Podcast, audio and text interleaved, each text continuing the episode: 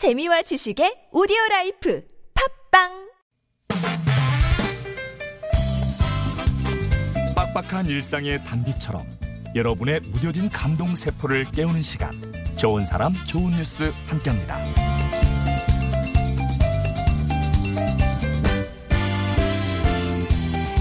아우르는 일석이조의 문화복지 실험이 주목받고 있습니다. 매주 화요일 오후 부산 해운대구 반송동 이곳 어르신들의 발걸음은 어김없이 놀이센터로 향한데요. 오후 2시부터 예비 예능인들이 펼치는 화요 무대 공연을 보기 위해서인데 공연은 특별한 방식으로 진행됩니다. 예능인을 꿈꾸는 젊은이들이 지역 어르신들을 심사위원으로 모시고 공개 평가를 받는 거래요. 그러니까 평소 문화 혜택에서 소외된 어르신들께 그평 가 자체가 즐거운 공연 관람이 되는 건데요. 공연이 끝난 뒤에는 어르신들이 청년들에게 떡과 과자를 건네며 격려하는 훈훈한 풍경도 펼쳐진다고 하네요. 세대를 넘어 꿈과 즐거움이 오가는 소통의 무대. 이보다 더 좋을 순 없겠죠.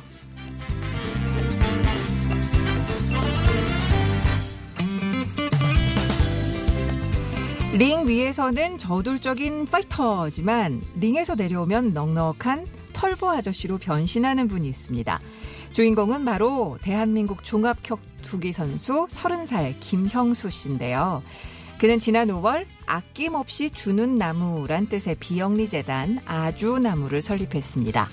답답한 병실에만 있어야 하는 어린 환자들한테 즐거움을 주고 싶어서 시작한 일이래요.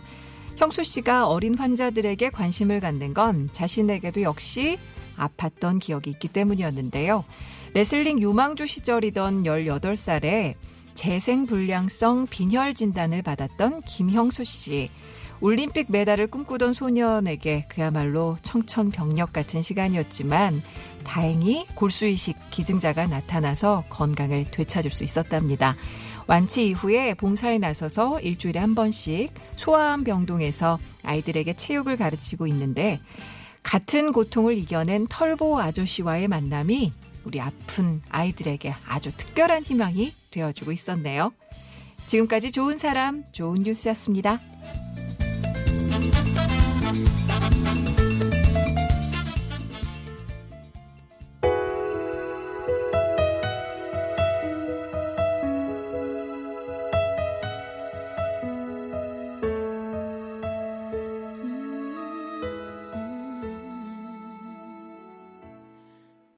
네, 오늘도 좋은 사람 좋은 뉴스를 통해서 진정한 영웅들 만나본 것 같아요. 머라이 캐리의 히로 전해 드렸습니다. 오, 앞서 그 청년들과 어르신들이 함께하는 부산 해운대의 화요 무대, 화요 무대 이야기 전해 드렸잖아요. 그 예전에 그 KBS 개그 콘서트에서 내시로 많이 알려졌었던 김영민 씨가 놀이센터장을 이끄는데요. 음, 한 50석 남짓의 객석이 늘 어르신들로 찬답니다. 그러니까 애초에 이 무대는 예능 지망생들의 공개 세미나 형태로 시작이 됐는데 춤, 뭐 노래, 연주, 마술, 만담 등 온갖 예능의 길을 공개적으로 발산하면서 평가를 받는 그런 자리였는데요. 세미나 반응이 워낙 좋으니까 그냥 아예 이걸 상설 운영을 해보자. 그래서 출연진들은 음, 직접 어르신들께 평가를 받고 또 어르신들은 그만큼 즐거움도 얻고 김영민 센터장의 말을 보니까요. 고령 사회를 맞아서 이곳 반송에서 화요 무대가 실버 콘텐츠 제작 거점으로 좀 자리를 잡았으면 좋겠다. 또 이런 고령 사회 피할 수 없으니 단순한 복지 대상이 아니라 콘텐츠를 개발하는 그런 파트너로 어르신들과 함께 하고 싶다. 이런 얘기를 했다고 하는데 정말 좋은 생각이고 좋은 실행을 하고 있는 것 같습니다. 아, 그리고 앞서 난치병을 이겨낸 종합 격투기 선수 김형수 씨가 하고 있다는 그 소아암 병동 친구들을 위한 재능 기부 이야기 전해드렸잖아요. 아주나무, 예, 아낌없이 주는 나무.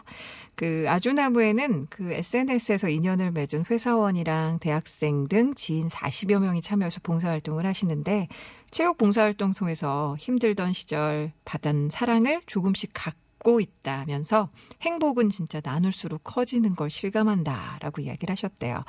아주나무, 예, 아주나무도 무럭무럭 성장할 수 있길 바라고 그 성장하는 만큼 또 좋은 분들께 좋은 영향 많이 주셨으면 좋겠습니다. 자, 좋은 사람 좋은 뉴스 이렇게 음, 매일 아침 훈훈해지는 좋은 뉴스들 전해 드리는데요. 혹시 주변에 소개하고 싶은 좋은 이웃이나 착한 뉴스 있으면 언제든지 환영합니다. TBS 앱이나 50원의 유료 문자 샵 0951번 또는 무료 메신저 카카오톡 이용해서 제보, 예, 제보해 주세요.